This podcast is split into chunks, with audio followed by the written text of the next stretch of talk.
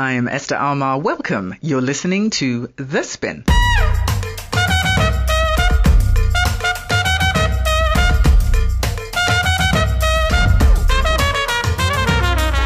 It is that time for an hour where smart is sexy. The Spin, our weekly all women of color media panel.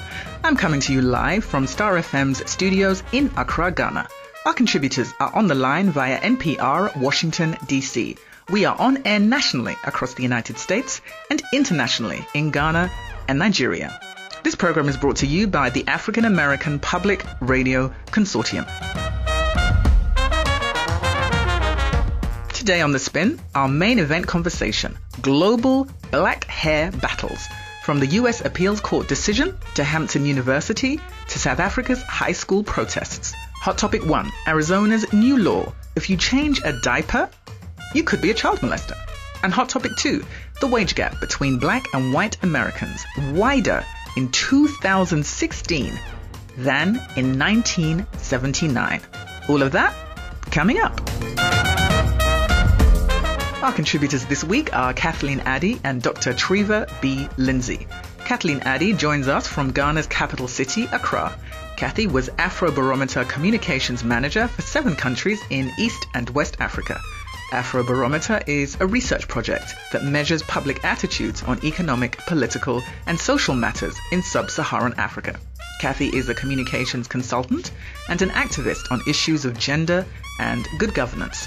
Dr. Treva B. Lindsey is an associate professor of women's, gender, and sexuality studies at The Ohio State University and the inaugural Equity for Women and Girls of Color Fellow at Harvard University. Dr. Lindsey joins us from Boston in the United States. Welcome, welcome, ladies. Thank you. Hello. Let's start with our main event discussion Global Black Hair Battles. Little girl with the pressing curl.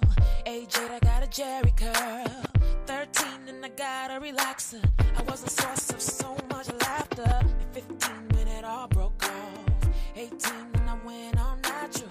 February 2002, I went on and did what I had to do. Because it was time to change my life.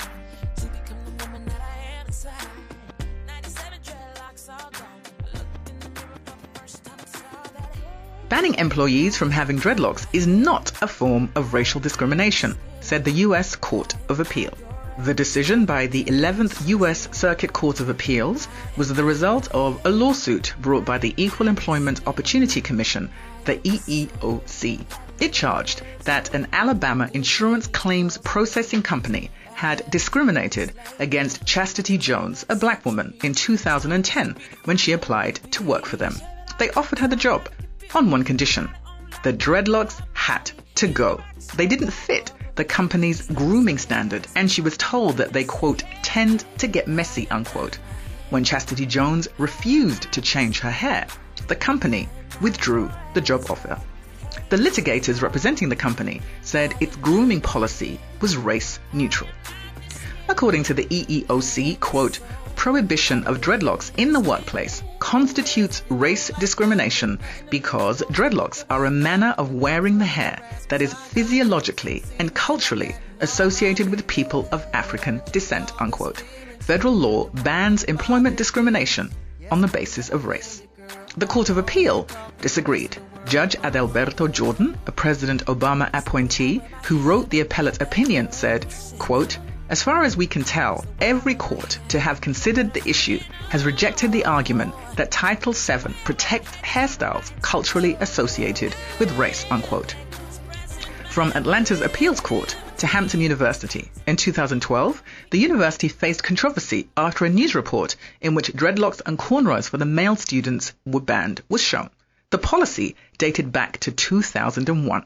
Take a listen. Here at Hampton University, the ban on cornrows and dreadlocks applies to a very specific group of male students enrolled in the five-year MBA program. Well, it has been a target of controversy for years, and despite the complaints, the dean of the business school says that the ban has actually helped his students land jobs. All we're trying to do is make sure our students get into the job. What they do after that, that's, you know, their business. And I say to myself, well, when was it that cornrows and dreadlocks were part of African American history? Charles Drew didn't wear, Muhammad Ali didn't wear, Martin Luther King didn't wear. From the US Court of Appeals and Hampton University to South Africa.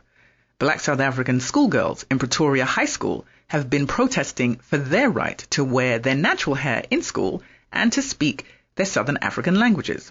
They say their school policy rejects their natural hair and tells them not to speak African languages at school. The schoolgirls' protests went global as they hit the streets, confronted school's authority, and explained on camera they had had enough. Take a listen.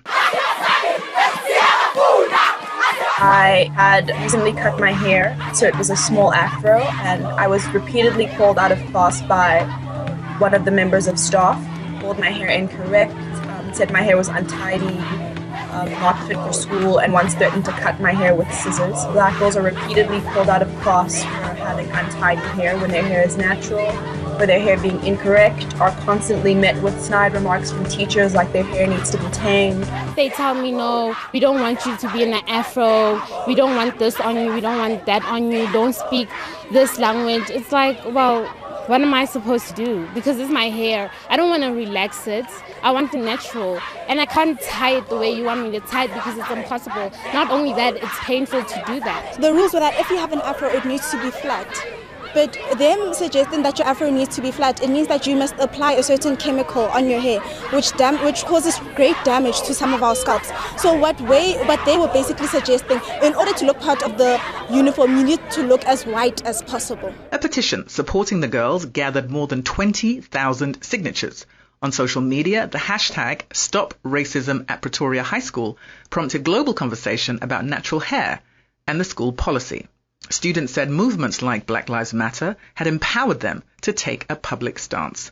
One student was clear about what the school needs to do more to move forward. The first thing that I would want my school to do is to open some type of dialogue where we as students are able to discuss, you know, what our problems are with not just about hair, but also about, you know, pertaining to blackness as a whole, being able to feel like your culture is valued in your school system. Pretoria High School was all white during apartheid.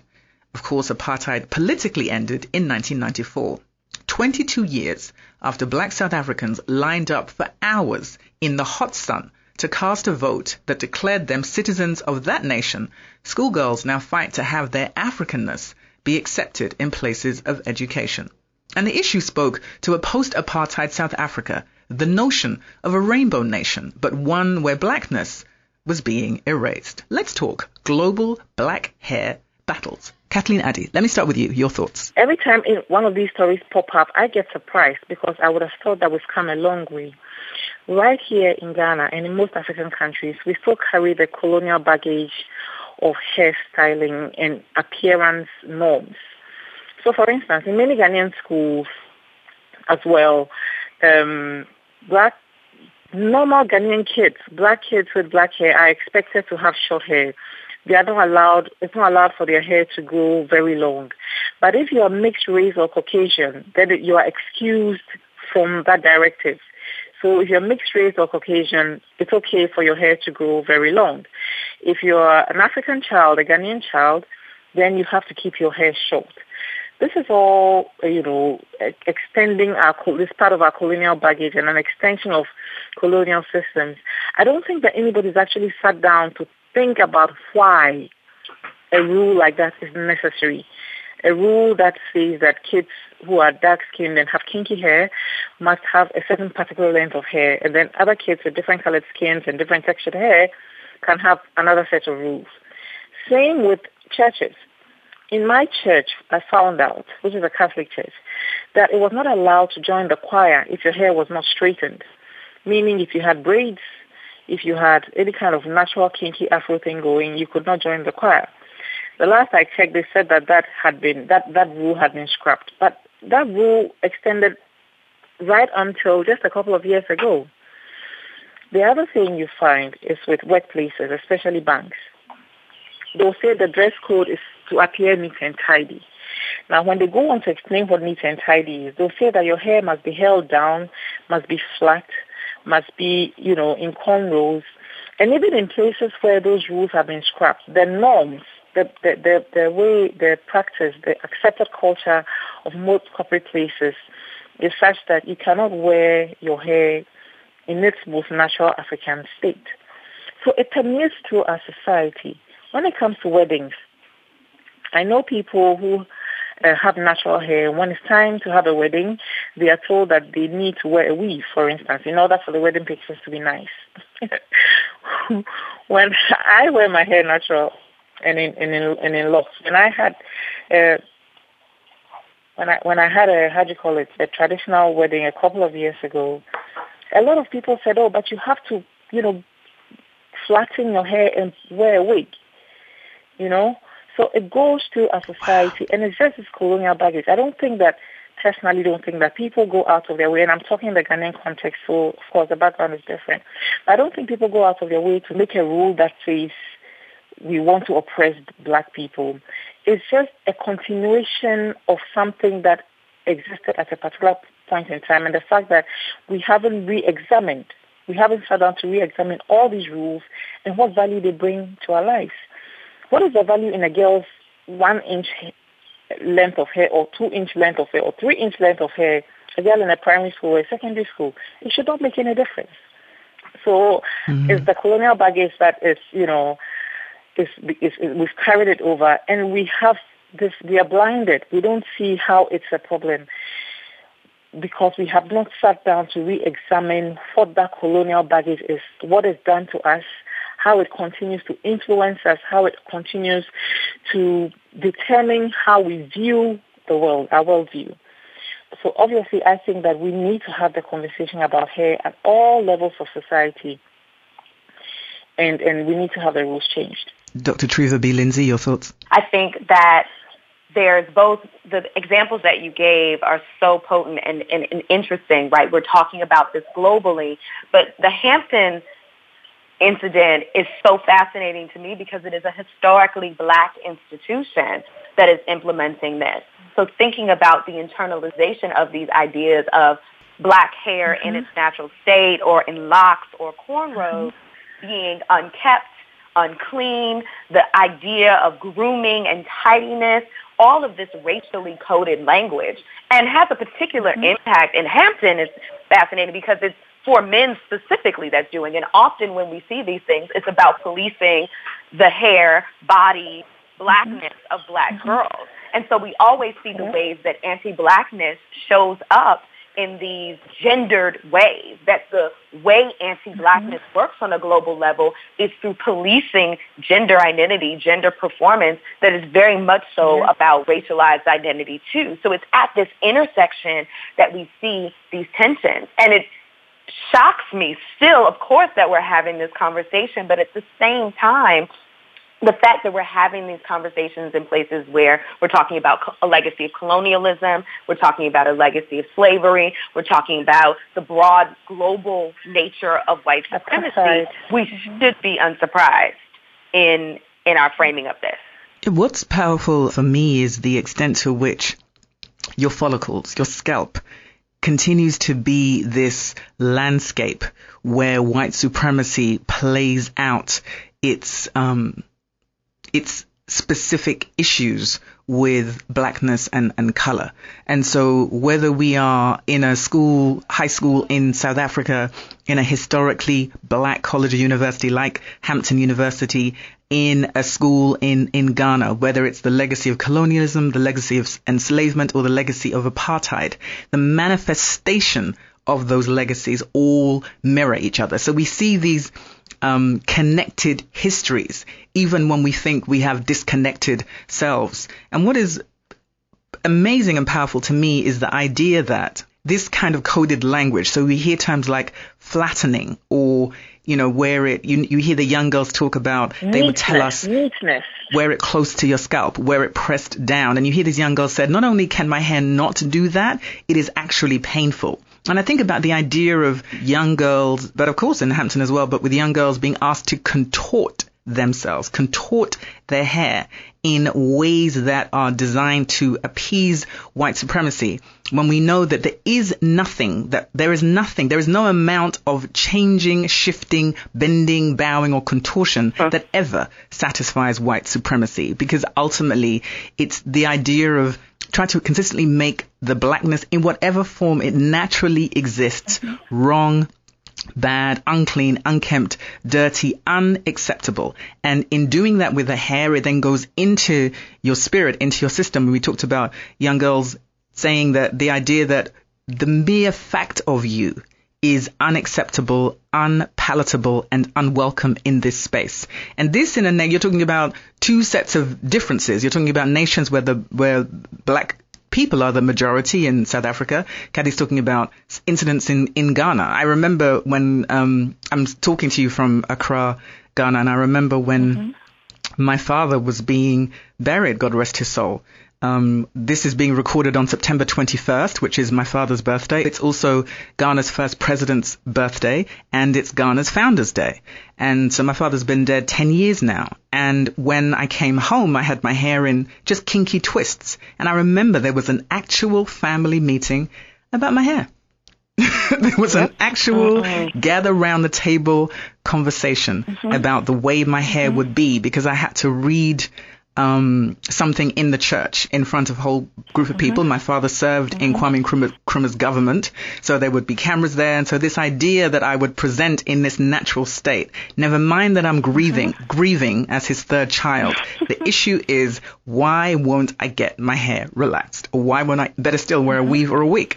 And my refusal to do that mm-hmm. becoming this point of mm-hmm. discussion so that that anti-blackness manifests in how we deal with each other as well as how um, white supremacy continues to um, deal with us. So I wonder from the two of you if you can imagine what would it take for this to no longer be the ongoing discussion that it is. Because it seems wherever in the world you are when it comes to black folk, this landscape where hair is a battleground as opposed to a beautiful playground where you get to try styles and do different things, that continues to be the discussion. What, what needs to change in order for that to be a different conversation, or even better still, no longer a conversation? Kathy, let me start with you. Right. Um, that's a question. What needs to change? And I'll give you an anecdote. When I was in university several years ago, I cut off all my straight hair and started growing my hair natural. And then I started twisting it into kinky twists, probably like what you had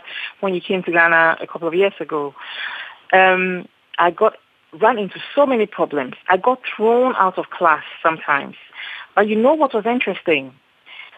The problems became more pronounced when the when the authorities, the teachers, my, my the students realized that I am Ghanaian. At the time, it was acceptable if it was an African American or a foreign black person to have unusual hair. But the idea that a Ghanaian woman or a Ghanaian lady who is educated, who is in the foremost university, will also have this kind of hair that is associated with so many negative things was a problem for a lot of people. And I thought it was interesting because they didn't have a problem with other kinds of black people who are not Ghanaians with that kind of hair, but they had a problem with me being a Ghanaian person with that kind of hair. We've come some way from that. And in Ghana, we're at a point where different, wearing your, your hair differently, different manifestations of black hair is slightly more accepted than way than that time that at that time when I was in university. I just feel like we need to have a conscious conversation, a conversation that does not just come up when issues come up, but a conversation that is structured for us to really look at why we accept the standards that we accept. And it's not just hair, it's about body, it's about curves, it's about shades of blackness. Why we have accepted what is right, in quotes, to be right, and why we are unwilling to consider other. So for me, that kind of conversation will be important. There's a need to really look at a, a lot of books with rules, you know, have been carried over from a really long time ago, and nobody has bothered you know, you'll be amazed at the kinds of laws that we still have on our books. Until just a few years ago, um, it was still perfectly legal for a man to rape his wife, for instance. You know, so we still have, and that's a carryover from um, also from our colonial heritage because we inherited the law, the uh, the English law, you know, as part of our package. you know, so for me, a conversation needs to be had very consciously Secondly, we need to um, go back into all of these spaces where these rules are written out, even vaguely, and, and do a questioning. Why? What is a definition of neatness, for instance? Because most schools will say neat. They'll use the word neat, but it's coded. Because neat means very short hair, almost to your scalp, you know. Even recently, just a couple, just a couple of months ago, my daughter who is in um, junior high school was asked to cut off her hair. Her hair was about an inch and a half thick and long.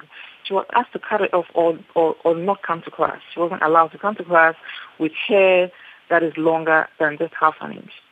Now, this whole thing about somebody wanting to be to style their hair this way or their natural hair this way or that way, that is also a problem, comes to another thing that is in our culture, which is about authority and asserting authority over others. So, of course, you know that here discipline and um, authority of the elder is something that's huge on this in this in this part of the world. I mean, an older person is not supposed to be questioned. The the rule, the, the words of an older person is supposed to be law. You know, and so all of there's a whole lot that needs to be done that we need to consciously do because it's not going to happen automatically. At least it will not happen fast enough.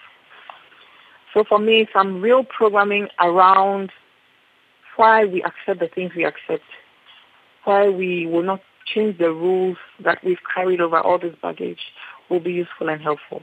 Treva B. Lindsey. I think of the work of someone like a Dr. Yaba Blay, who did the work around Pretty Period and has done incredible work around the impact and lasting effects of global white supremacy in terms of bringing attention not only to the large range of beauty that is present in our hair, our skin color, um, our body types across this broad range and really bringing that to the forefront and calling out these beauty ideals as problematic, um, not only for black folks, but entirely problematic as a whole that we're unable to see the humanity of people if we're blocked by these very narrow notions of what beauty is, what ideal is, what professional is, and also her work when there was a little girl who was told that she couldn't have locks at her elementary school a couple years ago and doing this locks of love with all of these amazing black women who were showing pictures and writing love letters to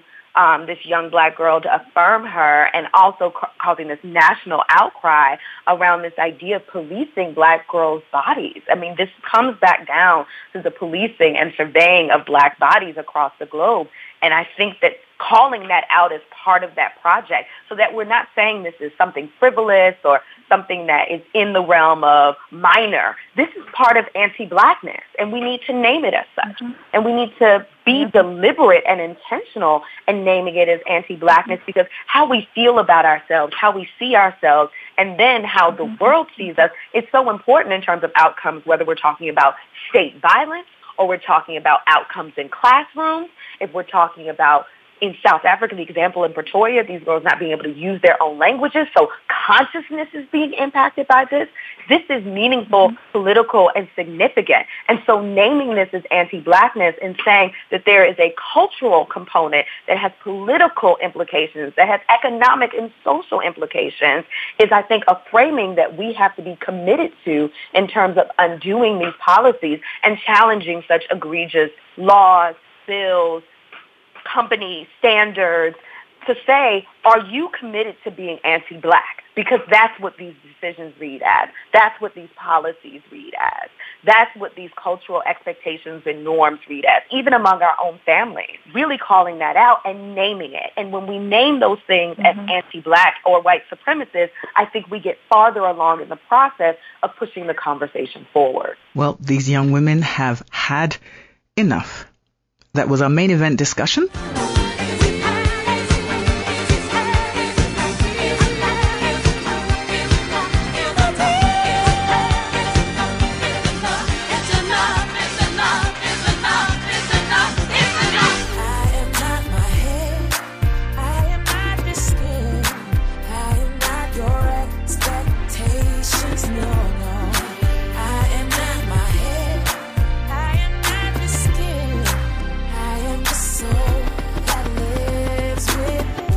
Listening to The Spin, a one hour weekly all women of color media panel. I'm your host, Esther Armah. Our contributors this week are Kathleen Addy and Dr. Treva B. Lindsey.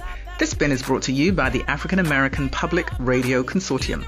I'm live in Star FM's studios in Accra, Ghana. We are on air across the US in Arizona, Ohio, North Carolina, New Jersey, Mississippi, Texas, South Carolina, Georgia, and Iowa. We are on air in West Africa, in Ghana on Star FM 103.5 and in Lagos on WFM 91.7. And we are online via podcast.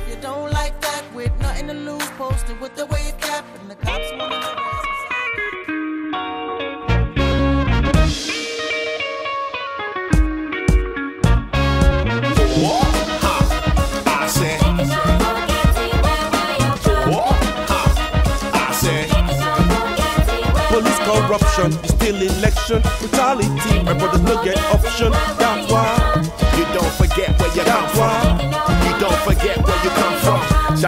make you sit, make you chop some. It's been a minute since me that you reason where we laugh some.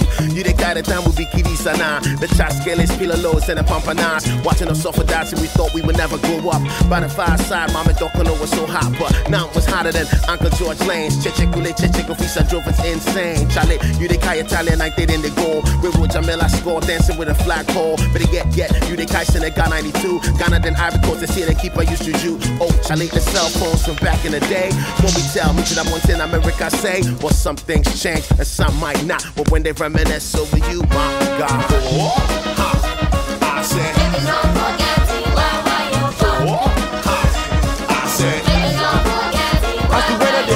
So the hunger the knock, they hitting the cops whether they like it or not. That's why you don't forget where you come from. From. Charlie, look how we all can't grow. Secondary school time, catch still be small. Me, I go move down where you learn to survive. Got in shit that was the ish that kept us all alive. But where'd you decline a nightclub for Osu? You shot a fine, fine goal with it bounce you. So you go change your clothes, come back, they let you on. Just to realize you should have stayed your ass at home. Cause the London boys stay here, the Yankee guys stay there. They land the beast the mingle, and you were all alone, Charlie. These are the days who were fam never missed us. From Bushgate to Woodmine to Super Soul Sister. But I gotta say, looking back in the day, nobody shook a crack quite like I Capico Bay. So some things change and some might not. But when they reminisce over you, my God. Oh, I said.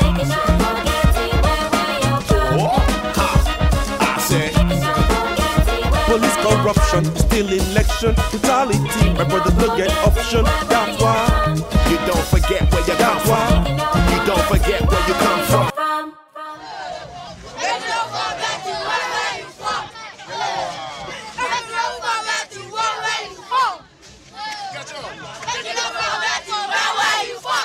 topic time. Let's start with Arizona's new law.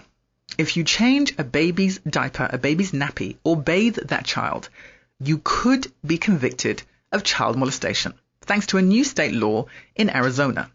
The Arizona Supreme Court has interpreted that state law so that it criminalizes any contact between an adult and a child's genitals. According to the court, the law, which is supposed to protect children, includes innocent conduct like changing a diaper or bathing a baby. In a stinging dissent, one justice wrote, and I quote, Parents and other caregivers in the state are now considered to be child molesters or sex abusers under Arizona law, unquote. Those convicted under the statute may be imprisoned for five years. If a parent were caught up via this law, they would have to prove their innocence as opposed to the state having to prove their guilt, which is usually the way the law works in the United States. The Supreme Court majority argued that if prosecutors did charge parents, the latter could argue they were exercising their quote, fundamental constitutional right to manage and care for their child, unquote. But because Arizona's sentencing laws are strict and state courts are unwilling to dismiss sex charges based on a constitutional challenge, what will happen is parents might have to sit in prison for some time before a higher court vacates their sentence on constitutional grounds. According to an article by Joseph Stern in Slate magazine, quote, Arizona's child molestation laws have been weaponized into a tool for prosecutorial harassment, allowing the state to target any parent or caregiver out of spite or malice or simply to boost their conviction rates. This terrible decision has gutted constitutional rights and turned many of the state's residents into unknowing criminals. Unquote. In a society where convicted rapists like Stanford student Brock Turner only serve three months of a six month sentence for raping an unconscious woman, in one where statistics reveal just how challenging and traumatic it is to litigate child sexual abuse or sexual assault or rape cases, Arizona's Supreme Court decision does little to remedy judicial issues or sentencing disparities. Instead, it criminalizes normalcy and throws its hands in the air. Dr. Treva B. Lindsey, your thoughts? I read this and I just, I, I thought this was a joke. I was so shocked, and I know it's not. There are such grave outcomes that could come from this. Everything from criminalizing parents, and in a state like Arizona, I wouldn't be surprised if those those criminalized fell along certain racial and class lines. Right? This becomes a way to further have a surveillance state in terms of the engagement of families with this and does nothing to actually prevent violence in intimate spaces and deal with the real issue of those harming children. It's at the same time, it's like we're trying to protect, but really we're not. We're really trying to criminalize and put more bodies into prisons and jails and to put more people into the criminal justice system. Because the fact that you have to go on an affirmative defense and say, no, I'm just parenting if you were brought up on such charges means you're going to have to hire a lawyer. There are going to be court fees. So who again is disparately impacted by the fact that this goes into effect and by the fact that these are not, these are not efforts to actually pass laws to protect children. That we still actually need legislation that better protects children in cases of sexual violence. And any other state that has laws that, of course, are trying to navigate this and to prevent child violence has always had with sexual intent. That's part of the statute. That's part of the law. The removal of that from this particular framing simply means that by doing your job as a parent or a caregiver, you could in fact end up in jail and having to move through the criminal justice system. And those who are marked in the racial system uh, in this system as vulnerable and precarious, i.e., racial minorities, undocumented people, um, people with criminal records, ex-offenders, racial minorities will be unfairly targeted. I can already foresee this. And we are talking about Arizona here. Arizona has had a number of pieces of legislation with questionable and outright bias and racist implications and outcomes for communities. And I think we have to be very vigilant again in pushing back against such an egregious law that does nothing to protect children and only lines the pockets of those invested in for-profit prisons. Kathleen Addy, your thoughts? Well, when when I, I heard that, I, I thought this was so bizarre, so bizarre. So I googled the Arizona Supreme Court to find out who was actually on that court. So there are four white men and one white woman. And so I'm thinking, four white men have no clue what they're going about. I didn't go into um, who said what, so maybe that's not a fair comment. But I thought that was interesting, the, the, the, the racial makeup of the court. Now, in terms of the substance of the issue, I think that this is obviously a blunt instrument, which, you know, is like smashing a fly with a hammer I'm not disputing that there could be a problem along those lines. It's, it's possible for a caregiver to abuse a child. But considering that that will be in the minority and the fact that caregiving is something that happens as part of our existence, you would think that the law will be structured in such a way that it takes account of the fact that this um, this problem will be happening in the context of a minority of caregivers but is rather seeks to um, criminalize the entire class of caregivers. Of course, that is not that is not right. Now, once somebody is slapped with these kinds of charges, what do they have to do? They have to pay for legal services to go through the system. Now we know the people who will be able to afford to go through the legal system, and we know those who will not.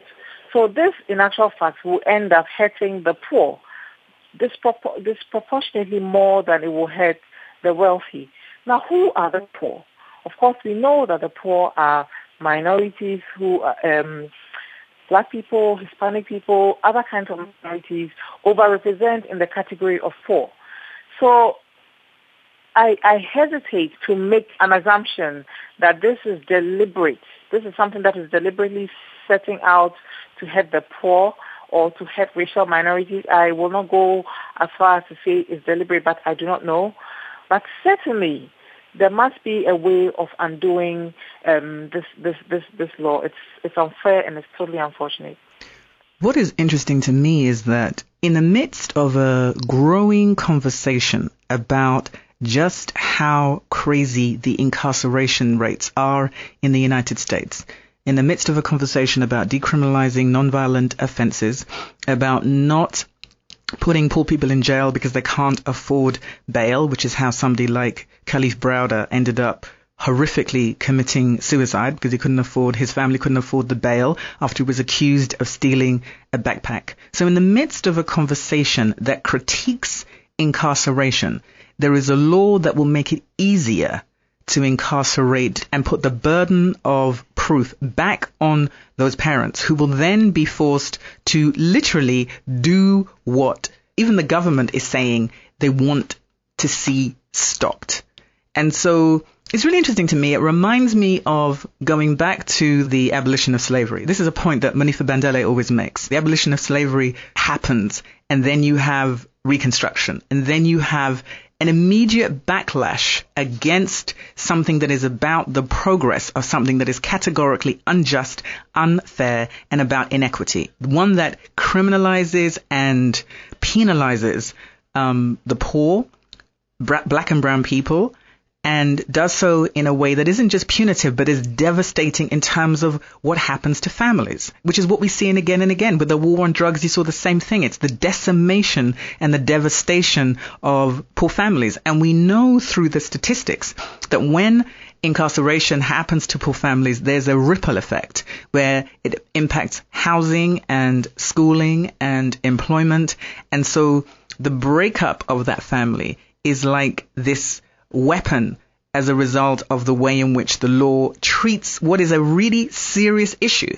As Dr. Treva Lindsey says, we need real legislation to deal with intimate violence, to deal with the sexual violence against children. And all the statistics say that the law is a poor weapon in actually protecting children. So it's infuriating, actually, that given the reality of the issue, that Arizona Supreme Court's response is to simply criminalize the most natural act, the act of parenting a child. And the reason why it's infuriating is the idea that there is recognition that protection is required, but you don't do the work of interrogating how to effectively use the law in what is always difficult. The law as an instrument in protecting children is a blunt one, it's a difficult one, and it's often unwieldy. So there is not the necessary careful interrogation to look at how to make it a more effective, impactful weapon. There's simply this broad brush. It, to me, it's almost dismissive. Let's just catch everybody and then those who are innocent will have to figure it out. But those who are innocent are going to get caught again in a system that will penalize them. And then it's the idea of the plea bargain system. If you take a plea in order to avoid what are horrific legal costs, then that impacts your record. And so what started off was an absolute case of innocence, then turns you into a criminal on the basis of where your um, poverty levels stand. And every way you pass this out and break this down, for me, it is it is just outrageous, and I'm shocked.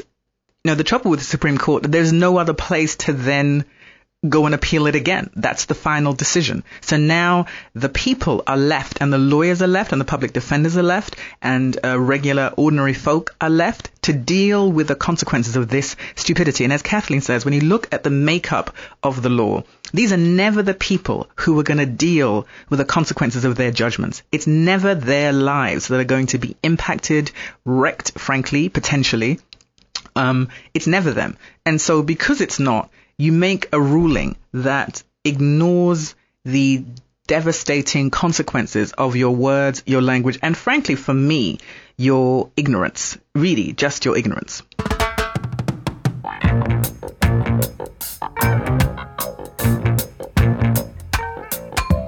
Get up, stand up, stand up for your right.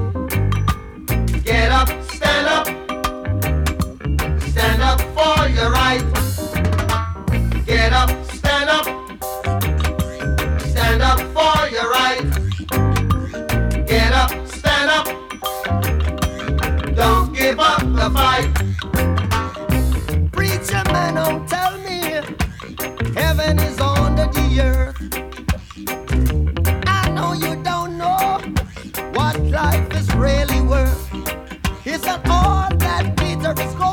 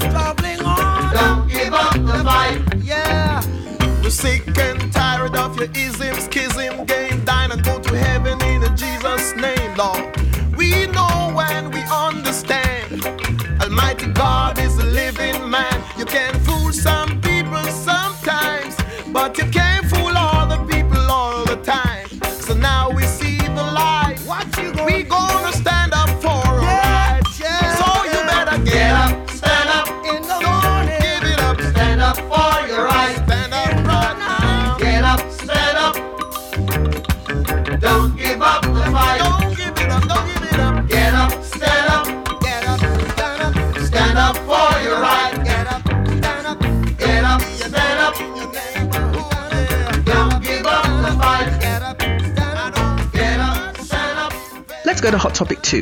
The wage gap between white and black Americans is worse today in 2016 than it was in 1979, according to a new report.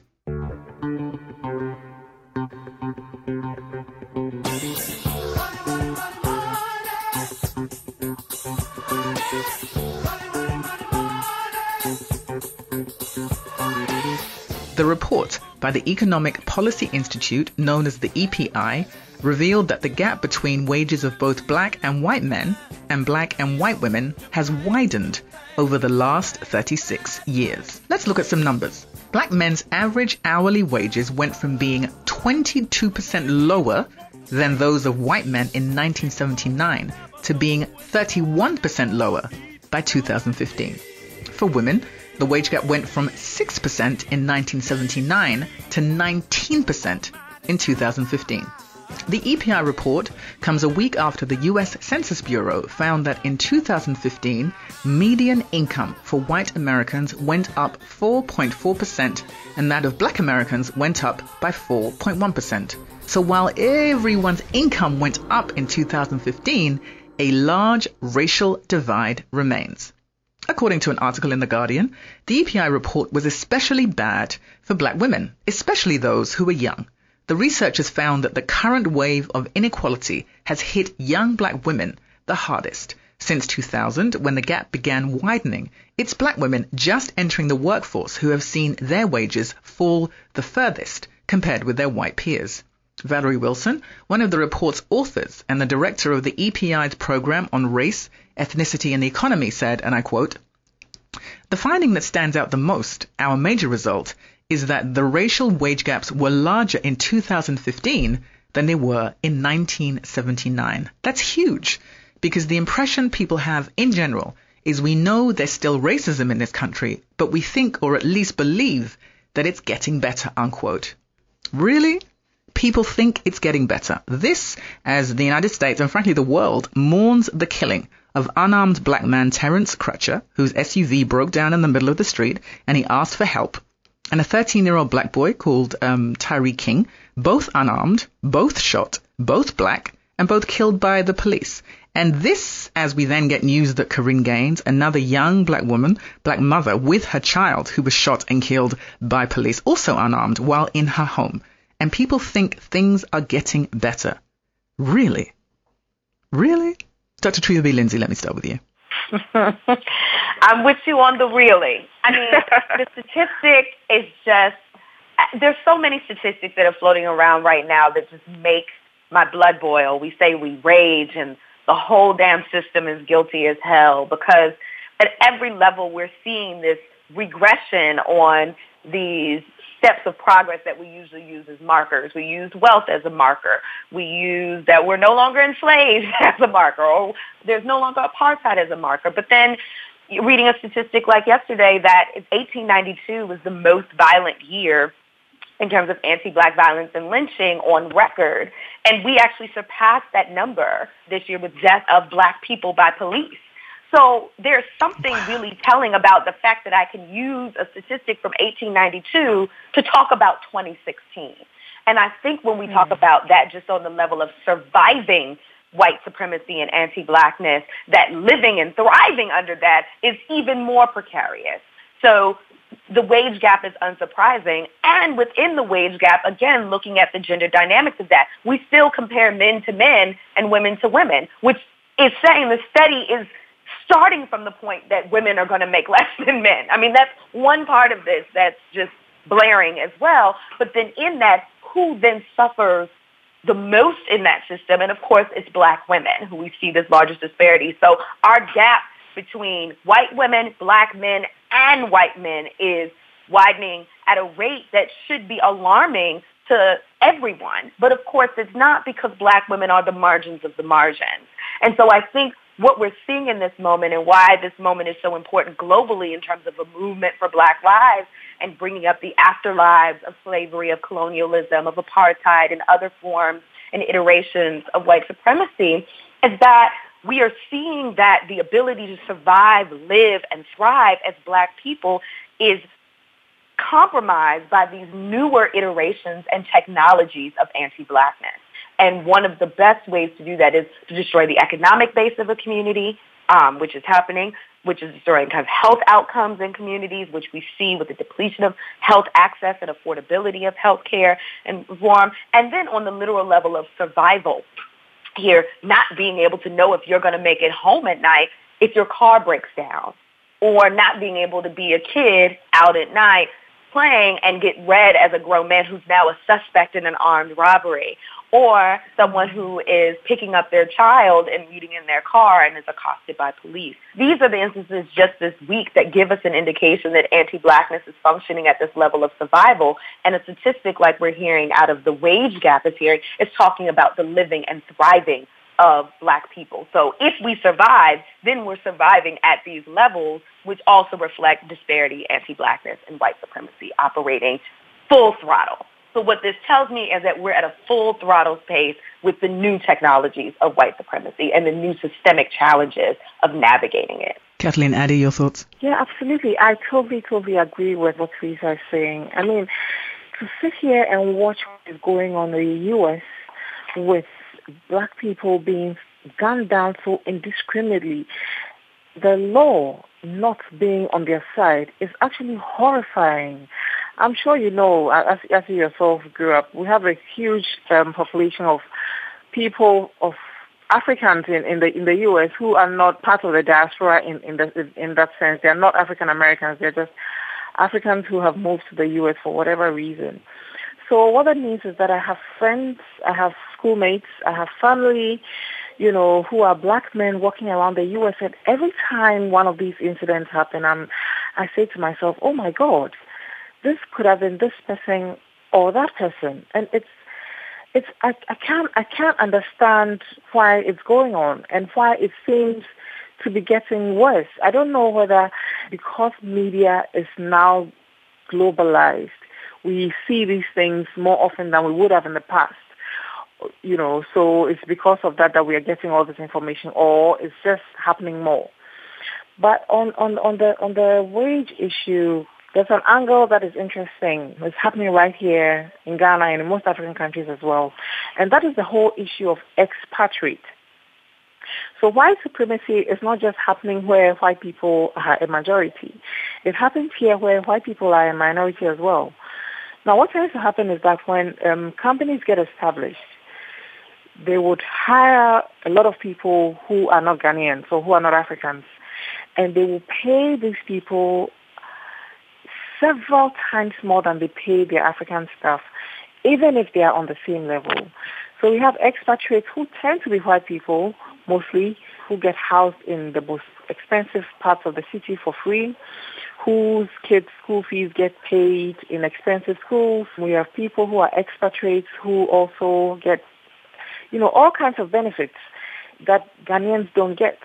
This is also part of a colonial legacy because there's absolutely no reason why somebody coming from Europe to come and work in Ghana by virtue of coming from Europe to work in Ghana earns more. Because when people move from Ghana to go and work in Europe or the US, trust me, they are not labeled expats, they're labeled migrants. Economic migrants and other kinds of terms are used for them. And of course, those terms do not attract the same, the, the, the, the inverse is not true for that, for that situation. When black people go out to work elsewhere, they probably are paid less. And even if they're not paid less, they're definitely not paid more than other people who live in that um, geographical location. But when you come to Ghana and you go to most West African companies, check the mining companies, check the fast moving consumer goods companies, check the financial institutions, there is a different way of remuneration for people who have come from Europe or elsewhere and, and are called expatriates. Even though we live in a world where that that that term is, is is actually questionable. So yes, it's it is ridiculous, and I agree with what Teresa said that it's a reflection of white supremacy that is now being foisted on us in almost indirect ways, be it in places where we are a majority or a minority. And this is so powerful to me because I think about the idea of this global anti-blackness and the insidiousness of white supremacy and its legacies infiltrating all these different areas in different ways, even as we persist in these notions of progress and improvement. And so, you know, the idea that you can articulate a narrative of progress in the same week you are watching a list of fathers and children and women die at the hands of the state who are sworn to serve and protect. And then you can listen to a Ghanaian woman like Kathleen Addy break down and explain that actually being an expatriate, and of course we know the difference between an expatriate and an immigrant is usually just color because immigrant really just means black and brown and expatriate really just refers to white. That's how that breaks down. And you're talking about the exact same work being given preferential treatment on the basis of color and the expectation of that by both Africans in Ghana, by Ghanaians, and by the white expatriates who come. And so we're reminded again how white supremacy's legacy requires major resistance on all fronts, but also an honest telling of the ways that, that it manifests and that anti-blackness is not and has never been limited to white people. In these nations that are majority black, we're seeing manifestations of that anti-blackness as well. And so, yes, we rage, we continue to say the entire system, global, regional, domestic, national, is guilty as hell. And the fight against white supremacy's toll its legacy and our inheritance of this notion of black inferiority and white superiority that is a profound lie but its lived reality manifests in something like the wage gap. It manifests in the narrative that Kathy shares with us. All of those things remind me of the not just a luta continua, but what are the different ways that we need to fight in order to push back this tidal wave that just feels like a deluge that means and feels like you're consistently drowning even when you're swimming upstream and insisting that you're right to be, to be black, to live, to breathe, to earn equally, to thrive, to rock your natural, to rock your dreads, even when you insist on all of that. It is a battle that continues to be waged on all these different fronts. Black America is telling white America. Black folk are telling white folk, pay me what you owe me. Pay me what you owe me. Bigger than LeBron. Give me your money. Who y'all think y'all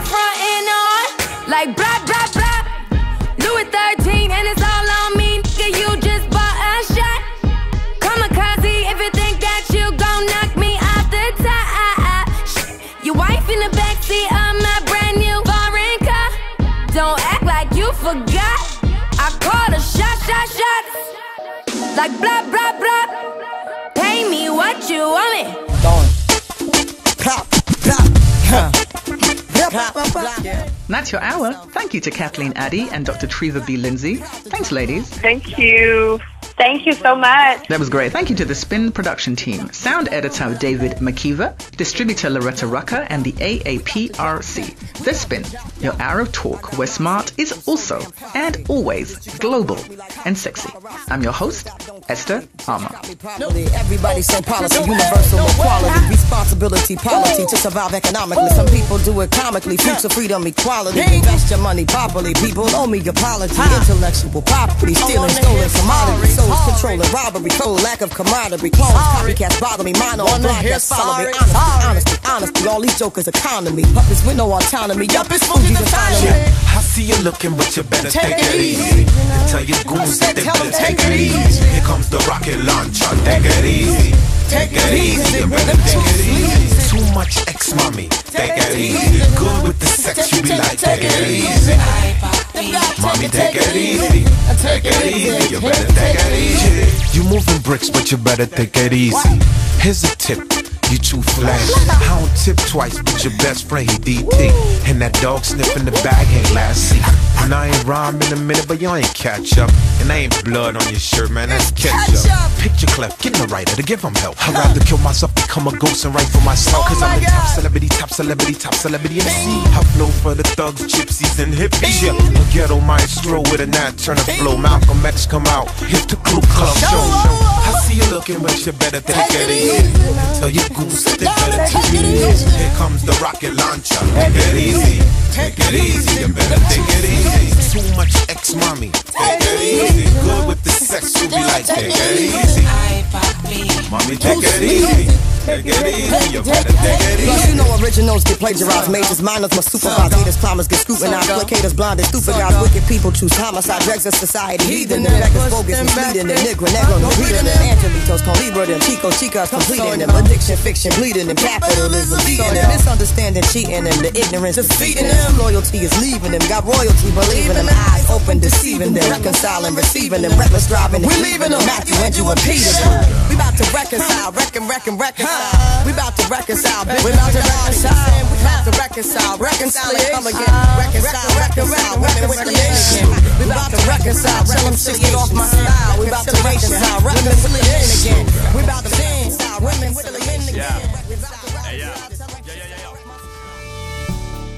This program has been brought to you by the African American Public Radio Consortium, NPR Distribution, and the Public Radio Satellite System.